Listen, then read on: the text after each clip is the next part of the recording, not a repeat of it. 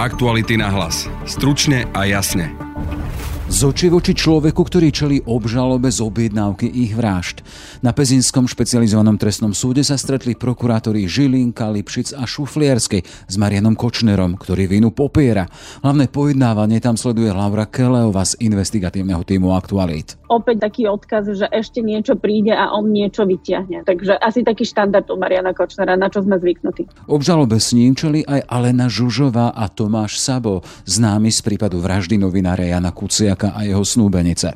V druhej časti podcastu sa pozrieme na dôležitú tému očkovania proti HPV, vírusu, ktorý spôsobuje rakovinu krčka maternice, s hlavnou odborníčkou na pediatriu Elenou Prokopovou. Účinnosť tejto vakcíny je cez 80% To znamená, že keby všetci boli očkovaní v tom 13. roku života, tak vieme znížiť výskyt rakoviny krčka maternice až o 89% Je útorok 3. máj. Počúvate podcast Aktuality na hlas. Moje meno je Jaroslav Barborák. Ruský prezident Vladimír Putin nariadil útok na Ukrajinu a rozputal ozbrojený konflikt v susedstve Slovenska. Ukrajinské mesta ostrelujú, stá tisíce Ukrajincov hľadajú záchranu v zahraničí. Dianie vo vojnou zasiahnutej krajine monitoruje vyslaná reportérka aj náš spravodajský tím 24 hodín denne, 7 dní v týždni. Všetky aktuálne informácie nájdete na Aktuality.sk.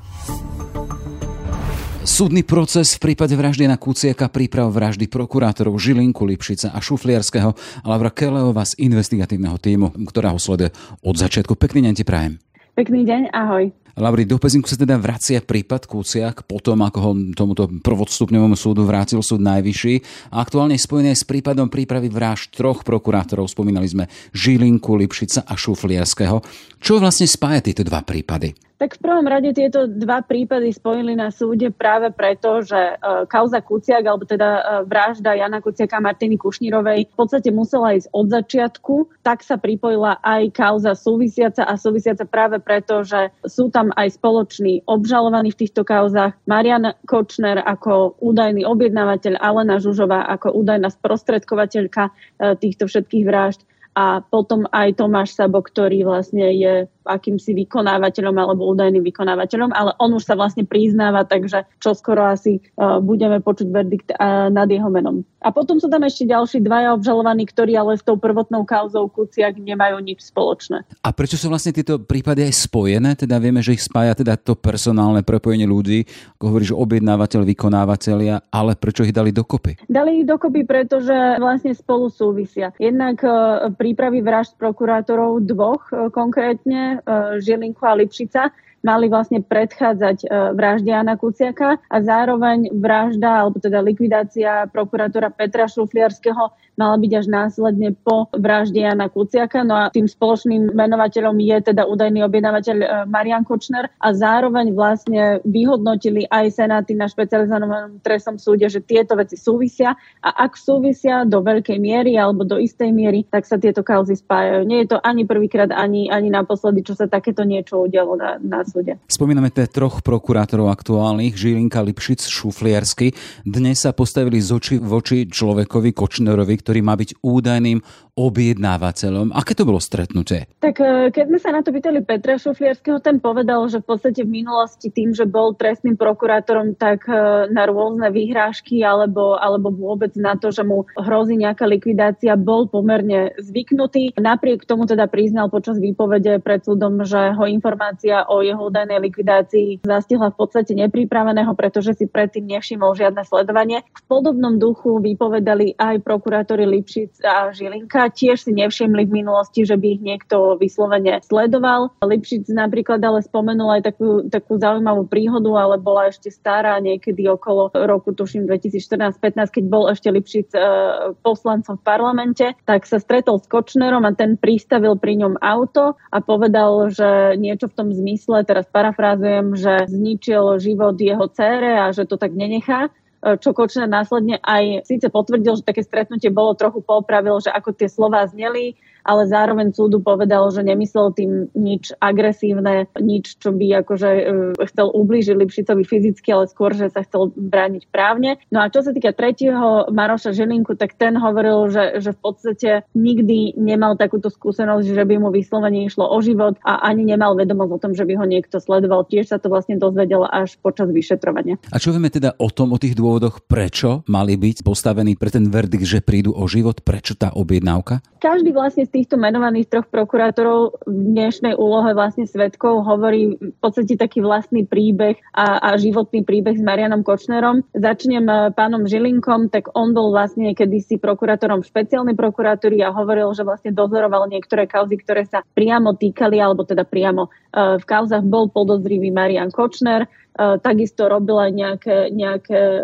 ďalšie úkony ako prokurátor v trestných veciach súvisiacich s Marianom Kočnerom. To sú také známe kauzy, ako napríklad kauza Donovali, kde teda Marian Kočner bol obvinený, neviem, či už náhodou nie je obžalovaný e, z podvodu na DPH a ďalšie a ďalšie mnohé kauzy, ktoré súviseli buď priamo alebo nepriamo s ním. Kauza Technopol, Technopol 2, aj vlastne prípady, o ktorých eh, v podstate písal Jan Kuciak. Peter Šuflierský mal zasa svoj osobitný príbeh, pretože paradoxom je, že Peter Šuflierský si s Marianom Kočnerom písal správy, čo dnes aj vlastne potvrdil. Tvrdil však, že iniciatívny bol vždy Kočner v minulosti a že neriešili pracovné veci, ale zároveň teda tvrdil, že ako e, trestný námestník, teda dvojka na generál generálnej prokuratúre za šefovania eh, Jaromíra Čižnára mnohé veci, ktoré písali napríklad novinári, tak nechával preverovať. A to boli aj kauzy, ktoré sa týkali Mariana Kočnera. No a vlastne Daniel Lipšic mal taký v podstate naj, by som povedala, najspornejší alebo najintenzívnejší vzťah s Marianom Kočnerom v tom negatívnom slova zmysle. Marian Kočner podával v súvislosti s Danielom Lipšicom v minulosti trestné oznámenia, E, dokonca Lipšic bol trestne stíhaný, teda obvinený e, niekoľko, dokonca myslím, že to bolo až na roky. A to súviselo práve s tlačovou konferenciou o Marianovi Kočnerovi, respektíve o tom, že si prelial peniaze na slovenský účet a, a banka to nenahlásila. To sú vlastne veci staré roky, ale Marian Kočner intenzívne vlastne e, brojil proti Danielovi Lipšicovi, dá sa to tak povedať. On tvrdí, že bol v práve a že Lipšic mu nejakým spôsobom ubližoval. Na druhej strane Lipšic dnes tvrdil, že, že v podstate všetky tie stíhania boli účelové a boli uh, tak povede zriadené Marianom Kočnerom. Došlo dnes aj ku konfrontácii, teda my vieme, že stali z oči v oči sebe, či Lipšic, či Žilinka, či Šufliersky. Boli tam momenty, keď to bolo vypeté? Nepovedala by som úplne, že, že vypeté, ale každý vlastne obžalovaný má právo dávať otázky svetkom. A v podstate Marian Kočner využil toto právo pri každom jednom prokurátorovi, aj pri Žilinkovi, aj pri Šofliarskom aj pri Lipšicovi. Z môjho osobného pohľadu asi taká najväčšia dynamika je naozaj vo vzťahu Kočner a Lipšic. To bola vlastne posledná svedecká výpoveď a dokonca Marian Kočner v záverečnom slove povedal, že má dôkaz o tom, že v minulosti Daniel Lipšic zverejnil nejaké informácie novinárom o tom bankovom prevode tých miliónov na, na Kočnerov účet a že teda v dohľadnej dobe alebo v nejakej inej situácii, že ich vyťahne. Hej. Čiže taká, nechcem povedať, že bolo vyhrážka, ale také avízo, ktoré Marian Kočner robí pravidelne pri rôznych kauzach, aj v kauze zmenky, aj, aj v týchto kauzach týkajúcich sa uh, vraždy Jana Kuciaka. Takže opäť taký odkaz, že ešte niečo príde a on niečo vyťahne. Takže asi taký štandard u Mariana Kočnera, na čo sme zvyknutí. Na levici obžalovaných mala byť aj Alena Žužová, dnes tam ale teda nebola, bol tam jej právny zástupca, ale vieme, že v súvislosti s Danielom Lipšicom tam mala byť aj nejaká výmena medzi nimi správ. Došlo k vyjasneniu týchto vecí? Áno, Daniel Lipšic hovorí, že, že vlastne v rokoch, keď on bol e, či už ministrom alebo poslancom, takže mal rôzne také útoky, ktoré sa viac menej isté obdobie stupňovali a práve v tom e, vystupňovanom období, keď mu niekoľkokrát niekto hackol, teda nabúral sa do, do súkromného účtu na Facebooku, tak vznikali rôzne komunikácie, ktoré neskôr boli aj zverejnené. Tuším, povedal, že na stránke, ktorá súvisí s prezývkou Aleny Žužovej Dušan Kemeni, tak mal vlastne Kočner uloženú Žužovu v mobile pod menom vlastne jedného sískara na Kemeniho. No a v podstate vysvetlil to tým, že, že v minulosti mal hacknuté to konto na sociálnej sieti a že tie správy nie sú autentické a zároveň teda keď sa ho pýtal Žužovej advokát, že či sa niekedy v minulosti stretli, tak Daniel Lipšic povedal, že myslí si, že by si takúto osobu ako je Žužova pamätal a, a nič takéto si nepamätá. A teda vieme, aspoň z toho, čo teda vieme, či Kočner, či Žužová tú svoju účasť a svoj podiel na tomto, na objednávkach vražd prokurátorov odmietajú, ale je tu Tomáš Sabo, ktorý sa priznal. Priznal znamená, že povedal, čo si ďalšie. To bolo prekvapivé. Priznal, ale zatiaľ nepovedal nič viac. Áno, ono je to vlastne tak, že keď sa začala táto už spojená kauza, pripomeňme, že Tomáš Sabo už je odsúdený právoplatne na 25 rokov za vraždu Jana, Kuc- teda za vraždu Jana Kuciaka a Martiny Kušnírovej, pretože bol akýmsi šoférom pre pre vraha Miroslava Marčeka, tak v podstate jemu teraz hrozí do živote. A druhý deň pojednávania, bolo to v polovici apríla, sa zrazu Tomáš Sabo priznal v tejto kauze prípravy vražd prokurátorov a bolo to naozaj veľké prekvapenie, pretože aj samotní dozoroví prokurátori tohto prípadu, pán Harkabos a pán Mikuláš Daniel povedali, že, že to nečakali, pretože doteraz Tomáš Sabo v podstate odmietal vypovedať a ani nenaznačoval, že by niečo chcel povedať, vedel niečo, mohol. Takže áno, máš pravdu, to vyhlásenie viny, že áno, som vinný vo všetkých skutkoch, to zaznelo, ale zároveň teda povedal, že nechce vypovedať. My sme sa potom rozprávali aj s jeho advokátkou a ona to tak popravila, že zatiaľ nie a uvidíme, že či sa teda dá na spoluprácu s orgánmi činnými v trestnom konaní. Takže nezavrhovala by som to, myslím si, že možno časom ešte dôjde aj k výpovedi. Tomáša Tabola. Môže to byť ale niečo, teda stratégia, môže si nejakým spôsobom prilepšiť alebo pomôcť tých predchádzajúcich, ale to už to sú už vynesené rozsudky. E, tak e, vynesený rozsudok 25 rokov, neviem si predstaviť, že by ešte nejako to ovplyvnilo, ale ak by bol nejakým spôsobom veľmi nápomocný, ale to už teraz veľmi predbiehame, tak prokurátor má možnosť mu napríklad e, nenavrhnúť do živote. Hej? Ale, ale všetko to je vždy aj tak na rozhodnutí súdu, že či teda významným spôsobom prispel do, do tohto prípadu alebo nie. Čiže dnes bol pojednávanie v tej časti ohľadom objednávky vražd prokurátorov, ale celé to je v rámci prípadu vraždy Jana Kuciaka. Kedy máme čakať ďalšie pojednávanie v tomto prípade? Ďalšie pojednávanie je naplánované, ak sa nemýlim, na hruba koniec mája. A to bude tiež veľmi zaujímavý pojednávací deň, pretože ako svetkov predvolajú Zoltana Andruškova, to je vlastne kľúčový svedok v oboch kauzach, ktorý mal byť akousi spojkou medzi Alenou Žužovou a, a ďalšími vykonávateľmi, ale zároveň údajne teda mal informáciu o tom, že všetky tieto vraždy si objednáva Marian Kočner, takže Andruško je naozaj významná postava v oboch týchto prípadoch. A potom má vypovedať ešte Miroslav Marček a to je vlastne vrah Jana Kuciaka Martiny Kušnírovej, ktorý ale teda mal byť nejako súčinný aj v príprave vražd prokurátorov ale má v podstate obvinenie za, za tento skutok zatiaľ odložené, pretože významným spôsobom pomáha uh, odhaľovať tú trestnú činnosť. Ja som budem naďalej sledovať. Toľko teda Laura Keleová z investigatívneho týmu Aktualit. Všetko dobré, nech sa ti darí. Ďakujem, do počutia. Na rakovinu krčka maternice zomiera 200 žien ročne. Ide pritom o jediný druh rakoviny, proti ktorému existuje účinná vakcína. Od 1. mája sa dievčatá a chlapci medzi 12. a 13. rokom môžu bezplatne zaočkovať najmodernejšou vakcínou proti vírusu HPV, ktorý ju spôsobuje. Ako prebieha očkovanie proti HPV a prečo na Slovensku v tomto očkovaní zaostávame? Na linke už mám hlavnú odborníčku pre pediatriu Elenu Prokopovú, s ktorou sa o tomto budeme rozprávať. Dobrý deň. Dobrý deň. Od 1. mája sa divčatám a chlapcom medzi 12. a 13. rokom života sprístupnilo bezplatné očkovanie proti vírusu HPV, teda ľudskému papilomavírusu.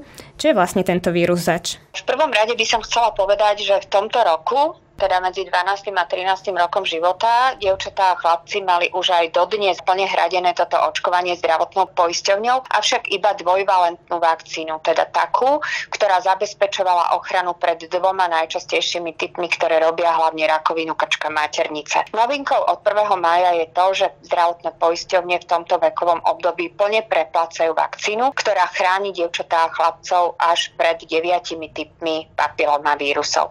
Papilomavírus vírusy sú vírusy, je ich niekoľko desiatok až stoviek, ktoré spôsobujú rozličné ochorenia a vieme, že mnohé z nich spôsobujú ochorenia, ktoré sú onkologické, hlavne teda rakovinu krčka maternice, to sú hlavne typy 16, 18 a potom spôsobujú rakoviny aj konečníka, genitálu, hrtanu a podobne. A potom sú druhá časť týchto papilomavírusov, ktoré spôsobujú nerakovinové problémy a to sú rozličné typy bradavíc, ktoré sú veľmi ťažko liečiteľné a to sú tie neonkogénne typy. Prečo sa očkujú práve deti medzi 12 a 13 rokom? Očkujú sa deti preto, že predpokladáme, že v tomto veku ešte deti nebudú infikované papilomavírusom a samozrejme očkovanie má najväčší efekt vtedy, keď deti už majú proti nemu imunitu skôr, ako sa môžu infikovať.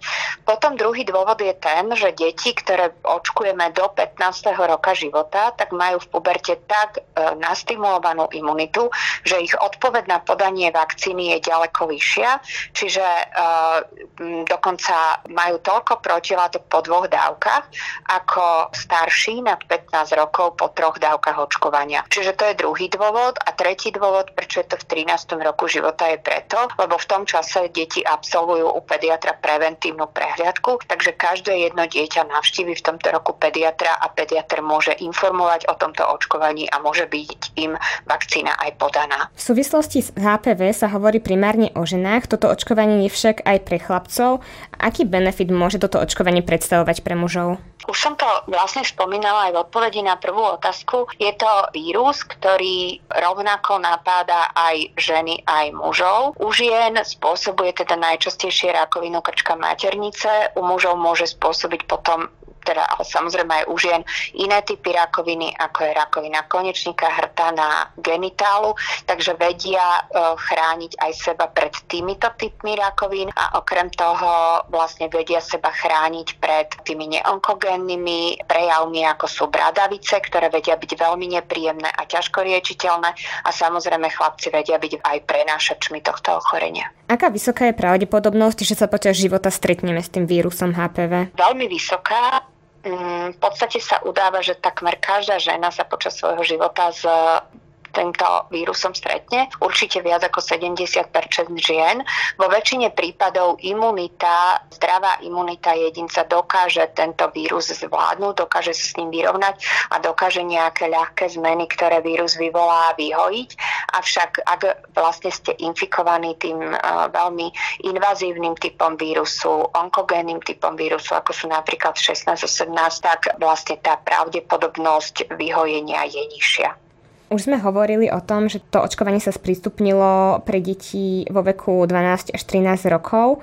Odporúčate toto očkovanie aj starším a ktoré skupiny by primárne mali zvážiť toto očkovanie? Určite toto očkovanie je odporúčané aj starším. V podstate horná hranica veková očkovania neexistuje. Očkovanie je možné od 9 rokov života a v podstate je to rozhodnutie každého jedného jedinca. Ideálne je očkovať možno do takého veku 30-40 rokov, pretože infekcia takýmto vírusom je možná v akomkoľvek veku a vývoj nejakého onkologického ochorenia po infekcii je rádovo v rokoch až desiatkách rokov, čiže očkovanie má určite význam ešte aj u 40-ročného človeka. Aká je účinnosť tejto vakcíny?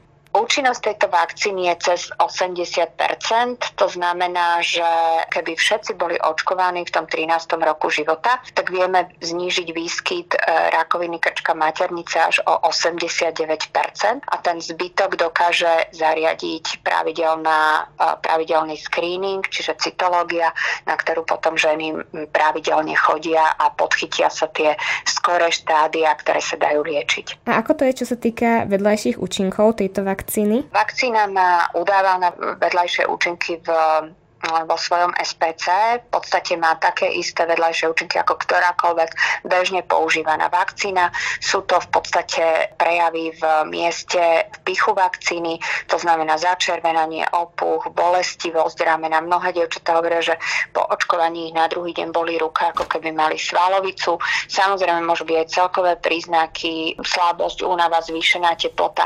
Sú však extrémne zriedkavé takéto príznaky. Podstate okolité krajiny majú aj trojnásobne vyššiu zaočkovanosť dievčat ako my a úspešnejšie očkujú aj chlapcov. Čomu to pripisujete? Veľmi sme nad tým uvažovali, že čím to je. Ako pediatri sme sa zhodli na tom, že to je vo veľkej miere spôsobené takým nastavením spoločnosti. Tým, že sa veľmi komunikuje, je, že to je ochorenie prenosné alebo vírus je prenosný hlavne sexuálnym stykom a my sme krajina, kde sme veľmi konzervatívni a mnohí rodičia nám povedia, veď nás sa to netýka, naše dieťa je dobre vychované, nebude striedať sexuálnych partnerov, neochorie na takéto ochorenie. Takže je to, je to šťastie aj tým, potom je to šťastie takou nejakou nevedomosťou populácie o tom, že takýto vírus existuje a môže spôsobiť takéto ochorenie. No a potom aj takou možno väčšou ostražitosťou pred očkovaním ako takým. Keď sa rodičia rozhodnú, že chcú, aby ich dieťa bolo zaočkované proti tomuto vírusu, ako to prebieha?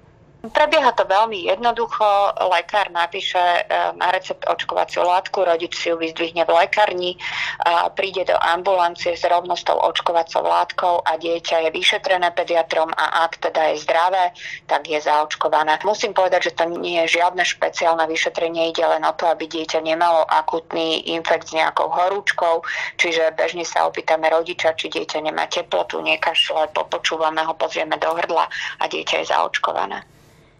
A ešte na záver by ma zaujímalo, že či si myslíte, že aj toto očkovanie by malo patriť k povinným? Momentálne v aktuálnej spoločenskej situácii si ja nemyslím, že by malo byť povinné. Toto očkovanie je plne hradené poisťovňou u dievčat aj chlapcov.